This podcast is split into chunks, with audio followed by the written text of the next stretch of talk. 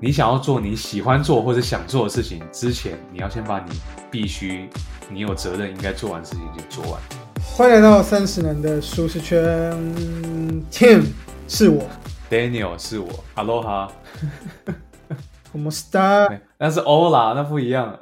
那是西语。こんにちは，你要叫我敬赏，敬赏干的事情，什么乡土剧？ 这两集节目我们讲反脆弱嘛，那上一集呢，我们先讲了说反脆弱的概念到底是什么，然后介绍了作词给大家听，讲很多例子，到底怎么样是反脆弱。那不知道大家这周有没有试着在生活上找找？可以实行反脆弱的地方啊，在工作上其实很常就会像像我读完这本之后，我就会在工作上去想，有什么状况是可能不会想到，但是发生之后会对我造成很严重伤害的。当然不可能避免，就是让自己真的遇到这种状况的时候，可以 可以更有抵抗力。当然还是要介绍一下这个书籍的。好，这本书叫做《反脆弱》，脆弱的反义词不是坚强，是反脆弱。作者叫做纳西姆·尼可拉斯·塔雷伯，大家记塔雷伯就比较方便。大块文化在二零一三出，不是塔图姆哦，不是塔图姆，也不是雅图姆，那个是游戏王的。我缅怀一下高桥和希。好，那所以上一集我们讲到反脆弱呢，它主要的概念就是说呢，脆弱它的相反词呢，一般人都以为是坚强、是刚强、是强硬，这些都不是，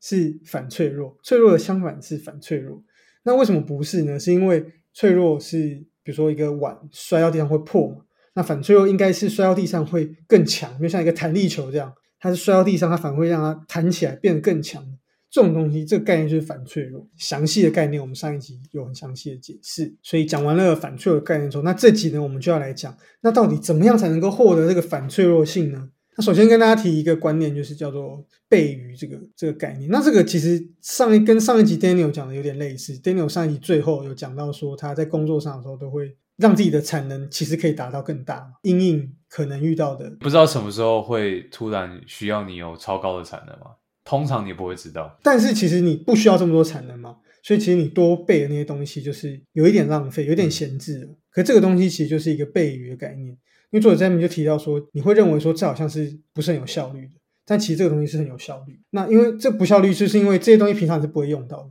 就很像比如说你存了一个紧急预备金啊。或者说是像我，我记得像在日本，他们都会有一个房间，或是有一个救难包，装了一些急难的零食、食物啊，或者手电筒啊什么这些东西。可这东西是每年都要换的，那个水你又不能放十年的水能喝吗？不行吗？但你可能每每半年、一年就要换一次里面的东西。它这就是所谓的备雨，它其实没有效，因为这东西就用不到，因为就就丢了。可是其实它是。有效率，因为真正发生问题的时候，这个东西变得很重要，所以它这个无效率反而是有效率。好，那再第二个概念就是叫做基础不对称，越来越接近到底怎么样获得反脆弱。那这个概念就是呢，我们要尽量的去缩减下档损失，去保有上档利益。有没有一种听到古哀的感觉？下档损失有限，上档获利这样最好无限，这种东西就是好东西嘛。所以我们要尽量去缩减下档的损失。去保有上档的利益，是一个叫基础不对称性。那这个东西就就是可以让你更接近反脆弱。那举例来说呢，他就没有讲到说，比如说你在工作的时候，一去你就先写好辞职信，你就报好要辞职的准备，因为这样反而你工作可以变得更自在。等于说你透过你的心理的一个调试，假设最糟糕状况已经发生，所以呢可以去冒一些。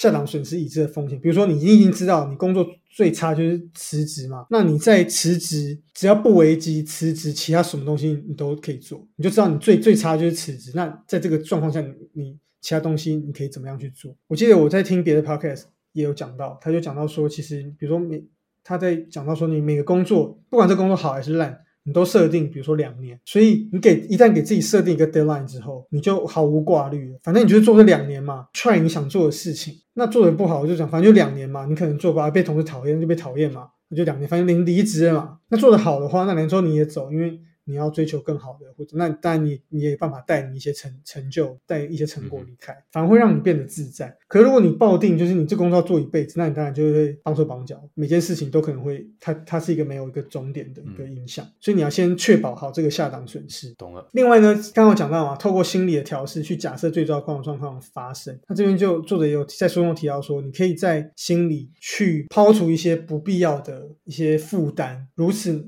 的话，那个损失对你来说不会造成痛苦。那用实体的来讲呢，就是说过去好了，他们要去就是一些富商。过去航行很危险嘛，所以他们要航海的时候呢，就不会带那么多财物，他们就带简单的东西。那如果他真的出现发生船难，他也不会损失太多的财物或者怎么样。如果船真的沉或者怎样，他可能搭着小船逃离，那他也不会说身家都在那个船上就沉下去。转换到现在，在心理上呢，就是我们可以在心理上去抛除一些心理上的财物，可以让这些损失就不会再这么痛苦。当你可以去避免掉这些心理上的这些。波动的时候呢，其实这些波动就不会再影响你。那对你来说呢，所有东西都剩下好处。那另外还有另外一个概念，就是那你也会更喜欢波动，因为你知道每次的波动对你来说都会带来利益。有点抽象啊，大家可能要稍微想象一下。那等下我们会讲实体的举例。对啊，就是具体化损失的线。但但这个线是很抽象，就像听刚刚讲的，它不像是股票说你可以去看 K 线图，然后画一条线，然后说哦，我就是在这个地方我就出，我就是卖掉。如果真的跌超过，我就卖掉。生活上、工作上比较没办法去这样子，但是你可以稍微去形象化那个底线在哪里。像 Tim 说，你就可能假设自己做两年这份工作，那你的底线就是两年嘛。你那些负面，你做的再烂，公司同事再讨厌你，你就是那个两年底线到了，这个东西不会被带走，你离开。这东西不会跟着你走，这些波动对你来说就不会有负面，你就会只剩下正面。不论是错误啊，不论是什么，这些波动对你来说的话，它就都会让你是正面的增强。那在心情上，其实也是，你做好这样的准备之后，就不会这么多痛苦。你剩下就是每一次的错误，每一次别人对你的指责，对你来说都是一个学习，帮助你往更好的地方去。就很像是怎么讲呢？比如说像有些人，他可能就是，比如说，比如说他可能出家好了，他就是把钱财都置之度外，那这样。对他来说的话，就不会有什么损失了。对他来说，生活上遇到的任何的这些事情就不会影响到，因为你你本来就没有对于就没有东西可以损失了嘛，就是 nothing to lose 嘛。你也没有钱财好损失，对对对对对，你只会再变多了，不不会再不会再更更差了。好，那接下来我们来讲一个比较实际一点。那有这样的心态中呢，那要怎么样去实践？实际上要怎么去做，用什么策略才能够达到这种不对称、基础的不对称这样的一个概念呢？那就是所谓的一个杠铃策略。这个哇，讲到杠铃，Daniel 很厉害，Daniel 对杠铃很熟。没有休息一阵子，最近感冒。Daniel 举的那个量啊，我光是把它搬上搬下，我就已经健完身了。大概是没那么扯吧？我们上一集不是讲说 Team 那个卧推杠铃卧推可以一百公斤十下，不是讲过了？一百磅吧。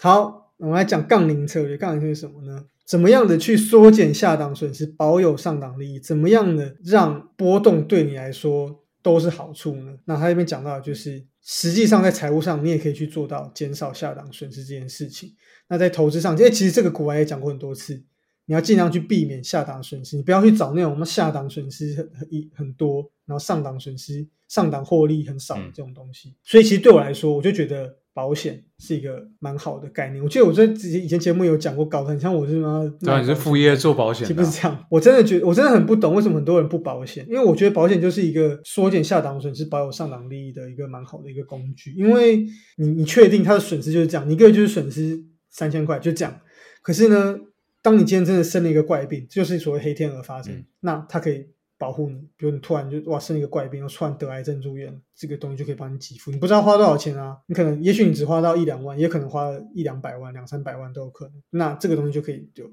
对你来说有帮助。所以对我来说，这个就有有点像是保险这件事，就蛮类似一个下档损失有限、上档获益无限的一个工具了。因为作者这边认为说，为什么一定要减少下档损失？因为如果你不降低下档损失的话，你所有的你增进效率的一些工具啊，然后什么增进效呃增加收益这些东西全部都是百搭。比如像人来说好了，你的工作你的什么东西，一旦今天你生了一个病，就把你全部的这些东西全部都花掉了，把你全部这些资产都花掉，都有这个可能。或像公司也是，如果你没有办法去减少下档的损失的话，规避掉这些风险的话，你所有的投资、所有的有效率的规划，全部都是白搭。我觉得大家的盲点为什么不买保险？人，我猜他们盲点应该是他们不知道下档损失可以到多恐怖，他们会觉得只是小小的损失，像不会，他们不会预测到说，像听你讲的，有一天谁谁谁，他觉得自己身体很好，就他得癌症，这就是黑天鹅嘛？因为他黑天鹅就是你。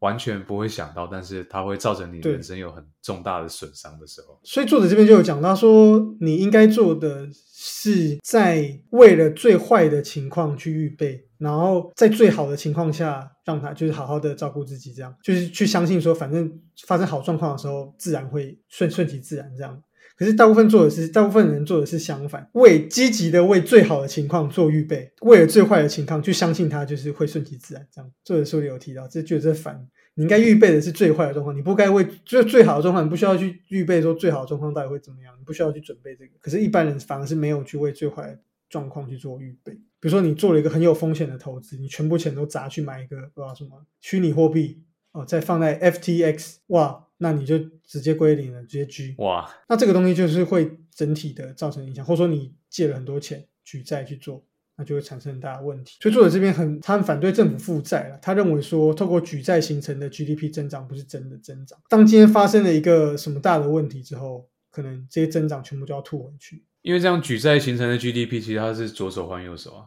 你把所有的债务跟你的、你的有、你的钱全部加在一起，其实不变。但现在各国政府都在这样做，大部分政府都是用举债的方式嘛。这个世界整体的经济的一个模式是一个脆弱的模式。我们大家就是不断想办法怎么去救，像美国也是啊，国债中一直爆，就一直一直升高那个预算，也没有想办法要怎么解决啊，没有解决啊，就只是把预算把那个中再调高了呀，就这样呀。投资上也是，就是你一定要避免到整体的崩坏。可是如果你把所有钱都投在一个很高风险的东西上，你就很有可能一次瞬间资产就归零，或者是减半或什么，就会产生非常可怕的影响。那要怎么做？作者认为说要怎么做才是符合一个杠铃策略呢？我觉得这个概念就蛮有趣，蛮开脑洞。他就讲到说，他觉得极端安全加极端的风险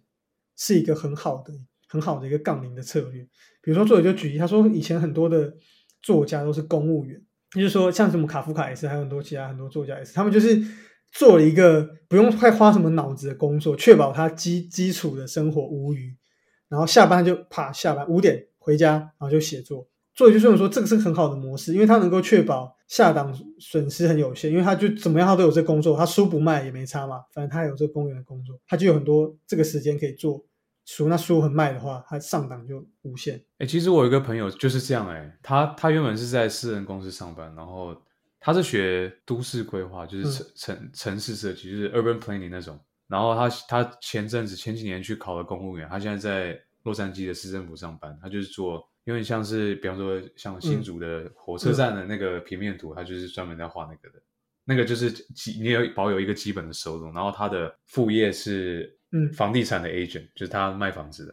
然后他也懂平面图设计那些的，所以他就靠那个赚一些额外的钱。然后即使他那一年可能房地产的市场很烂，没有生意，他还是保有一个公务员的工作在那边，蛮有趣，有点像是你说的这个杠铃策略。那讲到这边杠铃策略，大家都可以比较形象化嘛。杠铃就是把嘛，一个那个杠，然后两边有那个杠片嘛。这两个杠片就是你的，像听刚刚讲的极端安全的策略，加上一个极端风险的策略，这样加起来就是一个好的杠铃策略，避免掉中间这个段。但杠铃我们一般举左右是一样大的啦，可是这边你不你不应该左右一样大，你要一边大一边小，就是极端风险的那个可能比如说十趴。然后极端安全的可以，比如说九十趴，然后中间都不要。所以作者这边就讲到，比如说投资的话，他就举例。那这是这这这不是我的建议，这是作者书里提到，就说比如说你十趴，你放在一个极端风险，但可是可以赚很多获利，比如说小的股票，或者说是一些一些标股，或者说是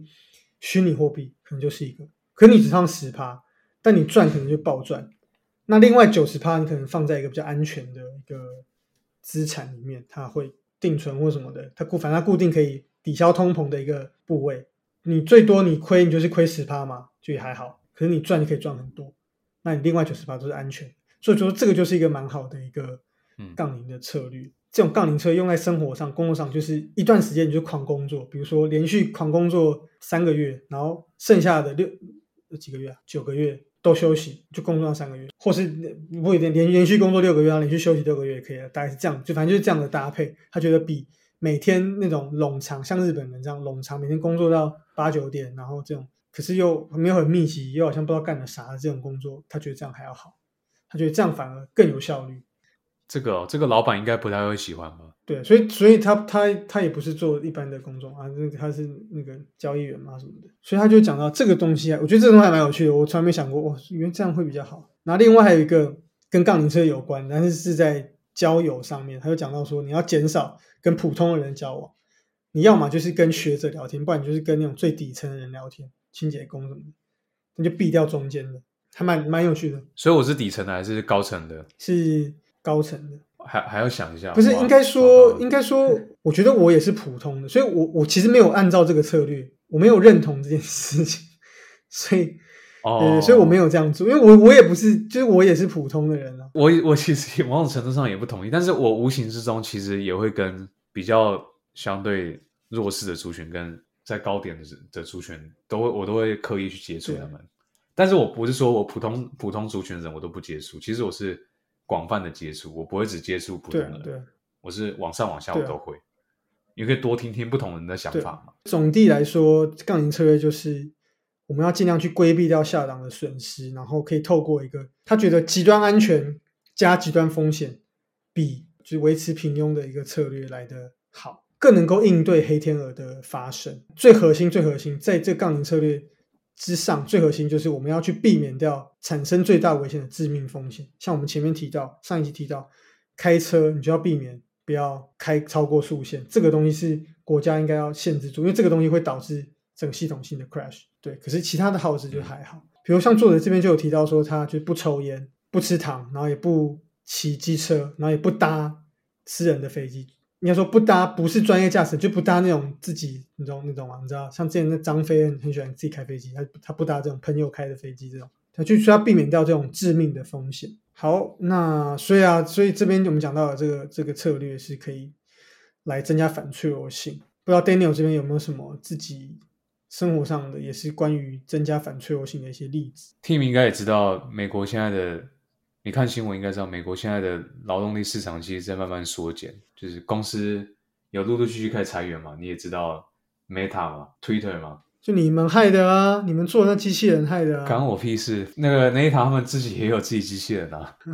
没有这个是一个现象啊，所以我就会想说，我有没有办法做一些事情去，当这件事情发生在我身上的时候，我可以比较不会那么受伤。所以我就在想说，因为一般人如果你是做安逸的工作的话，你应该九成九的时间都是花在自己每天应该做的事情上，比方说像 Team 就是整理简报，嗯。然后呃帮客户整理资料，或是去查定价的单子、那些价格什么的。那我这边是、我当然也有每天必须做的事情，但是做完之后，我会再挪一些时间去做我现在不会做，但是以后万一哪一天说不定运气好，要换换到更好的地方去，我可能会做到的工作。当时学城市语言也是因为我在前一份工作根本就不会用到，只是我就在想说，只会不会有哪一天真的机会来了，然后我会用到，或者说哪天我真的不幸被裁员了，然后我必须开始学点什么啊？我本来就有在学的话，我就比较不会需要从零开始嘛。如果你想要做你想做的事情，很重要的前提就是你必须先把必须做的事情做完。我自己的个人理念是这样：你想要做你喜欢做或者想做的事情之前，你要先把你必须、你有责任应该做完的事情先做完，这个很重要。不能不做你该做的事，然后只做自己想做的对事。，老师都给你工作，比方国英数三个要习作要写完才可以玩游戏，就是你一回家直接先玩游戏，玩到通宵，那不行这样玩。回家也是对老婆、对女友，哎，该做的事要先做到，才能做自己的事情。那、这个该做的事就是因人而异，反正你必须做的事情要先做完，然后你才去做那些你想要做的事情。啊，我这边想要做的事情是我想要规避掉黑天鹅发生之后我受到伤害，比方说我被裁员了，或是公司公司不需要我了，或是哪一天哎有猎头来找我，我可以换工作去更好的地方。那我平常花这些可能两三成的时间做我一些我想做的事情，或是我以后可能会做的事情，那我就不会，我就可以无缝接轨嘛，我就不需要从零开始学了，说啊啊这个新工作可能会需要学程式，那我就从头开始学，来不及。嗯，对，那这就是一个风险。这些新东西你之后没用上，你顶多就是损失你每天花这些两三成的时间嘛，这就是你的损失，嗯最多就是这样子。但如果真的用上的话，那这个报酬就很大。嗯不知道听有没有这种类似的经验呢、其实打造个人品牌也算是一个反脆弱性的一个建立。比如说，当真的今天，比如说像裁员发生的时候，可是你的这个个人品牌可以帮助你转移到别的地方，甚至是帮助你创造新的工作。你自己有，比如说你有个 You YouTube 的频道，或者你有一个副业的一个工作，或者说你甚至你自己是一个个人的工作者，那你今天不受雇于任何于人。那当今天黑天鹅发生，可能被创业公司裁员了，那你还是有办法有另外的一个活路。它另外就是那个人品牌一个好处，也是它另外一个符合反脆弱性的特质，是因为它让你生活上遇到的一负面的东西转成好的东西。比如说像之前大家知道那个有被那个家暴的 YouTuber 嘛，大家都觉得家暴是不好的事情，可是他因为他是一个网红，所以他可以把这个东西做成一个。YouTube 播播放，那他能够反而能够获得金钱上的报酬，所以负面的事情反而对他来说是一个好的事情。但学习新技能也是非常重要。其实我自己也常常想这件事啊，就是说，比如说像最近也是在讲 AI 不断取代任何任何的越来越多工作嘛，那我们要怎么样让我们的工作上其实有更多的不可取代性，是让我们自己不会被机器人给取代？其实我觉得我们这个三十男个人品牌也多多少少帮助到我，不能算是很致命的否。的困境，比方说像跟朋友或是跟同事出去喝酒、聊天、吃饭什么的，然后突然有一个有一个 moment，你就突然没有人讲话，然后气氛就冷掉了。那这时候你就可以开始聊一些 podcast 的东西，像我有在做 podcast，最近看的书，哎，最近看的书，或者说，哎，我其实刚好像，哦，这个才发生过，就是前天我主管在，因为他平常就会没事分享一些书籍或者 podcast 给大家听，当然他不是分享我的 podcast。他就分享给我们的 team 说：“哎，他最近有听到一个 p o c k e t 在讲亚当·格兰特。亚当·格兰特大家可能不记得，但是我们前面有一期在讲逆思维，这本就是他做的，没错。然后我就回应了这个 email，我就说：哎，我刚好节目上有在有讲这本书，然后所以我推荐这本书给大家看。然后大家就说：哦哦，所以 Daniel 真的是有在吸收相关知识的人，所以这个话题就开始活络起来。你上次变动中世界秩序也有讲，这本也有讲到。”对啊，所以我主管真的是看很多书的，那就还好，我们节目有在讲这几本，不然我根本不会知道啊。就是感谢三十男这个个人品牌，让我有一个反脆弱性在这里。感谢自己，你自己帮助了你自己，跟那个天能一样，你是你自己最后救了你自己。那其实我觉得财务上大家也可以去想一下。就我自己也应该也会再去检视一下自己投资的方式有没有符合反脆弱。这边我我读到总结那一章的时候，作者讲到一句话说：让我们受益最多的人，不是那些一直给我们好处或是帮助的人，而是那些尝试要伤害我们但是没有办法如愿的人。英文有一句名言嘛，就是 "What doesn't kill you make you stronger" 嘛。尼采，尼采，尼采，尼采。对对对啊，这这这首歌好像好像 Pink 也有也在 Pink。对对对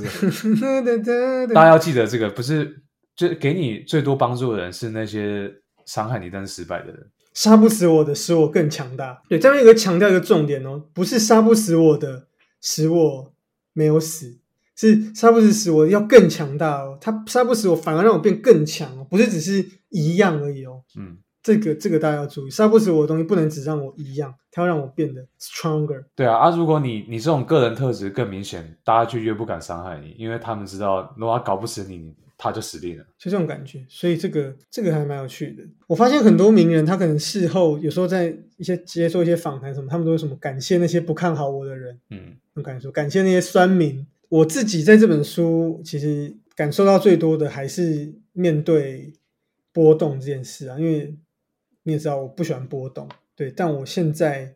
在这本书里，我感觉到说，哇，我必须调整我的心态，真的，因为我该去调整我自己处事的一个系统，让这些波动对我来说反而是好的。我要能够去顺利的应对这些波动，或者说我应该要做怎么样的一些准备，让我在面对波动的时候更能够去适应这些波动。有些人他不是随时随地都能够看书，或是准备工作。像你上，我记得你之前有讲过，你一个朋友他是可以立刻进入工作。对啊，对啊。我在想，那所以我就必须调整成像那样子。如果我能够让我自己调整成像你那个朋友那样子的一个模式的话，就变成说，今天比如说，就算突然有一个变动，我可能突然要一个工作不同的工作安排，我可能哦，当天就要。搭车去别的地方，搭高铁去别的地方。可是我在高铁上，我还是能够继续，比如说筹备三十男的节目或者怎么样。那我就具有反脆弱性，因为这些波动的不会影响到我。当然不一定在车上不一定会准备的更好了，可能并没有变得更强，但是至少我的节奏不会被影响。对我就觉得这个东西还蛮重要的，所以我觉得我应该要练习这个。对，这个其实我也在练习，因为我的我现在的工作性质很需要很大量的出差，所以你知道出差通勤时间会耗掉很多嘛？你要能你要习的一个技能是，你能能够在通勤的过程上还是一样完成你那些你在家或者你在办公室应该做的事情，这个是我觉得需要学的技能。对啊，如果你我们可以长出这个技能，那就会变得超猛，你就可以因为随时都可以工作，那就不太会受到那些影响，我觉得这样还蛮好的。如果你知道自己不会受到行程变动的影响。那当行程变动来的时候，你的心情就不会受影响，你就会很平静。对，觉得哦，OK fine，就是可以。那别人看你会觉得哦，你可以更冷静，你可以接接下更多任务。是啊，波动的多少不是你可以控制的嘛？波动就是会来啊，你根本就没办法避免嘛。那你能你能够避免的就是波动来的时候对你造成的影响。那怎么样造怎么样改善呢？就是培养反脆弱性。这真的是也不是一时半刻就能够长出来的技能，但是我觉得蛮值得。学习的，好，啊那本期节目大概到这边啦。那喜欢我们的听众，欢迎到 Apple Podcast 还有 Spotify 给我们五星评价，呃，也可以到 YouTube 上面留言啊。这本书其实还有很多很有趣的内容都没有讲完，然后算是也算是近期难得又看到可以让我脑洞大开一本书啊，非常推荐给大家。然后后面还有很多很有趣的内容，还会讲到解释到更多怎么样获得反脆弱的能力。那也许有机会。对，我们再补一集给大家也有可能。书上有很多，不能说专业术语啊，就是说很多它故事，然后有很多例子，可以去让大家思思考并理解作者想要表达的东西是什么，然后这跟反脆弱有什么关系，对我们的人生有什么帮助？那对啊，当然像 Tim 说有机会，这样可以，我们请塔雷姆来上一期我们节目，然后来说一下这本书。对，还是请塔图姆，Jason Tatum 不要。请 Stephen Curry，OK OK，好，经费不够，好，那就下次见，好，拜拜，拜拜。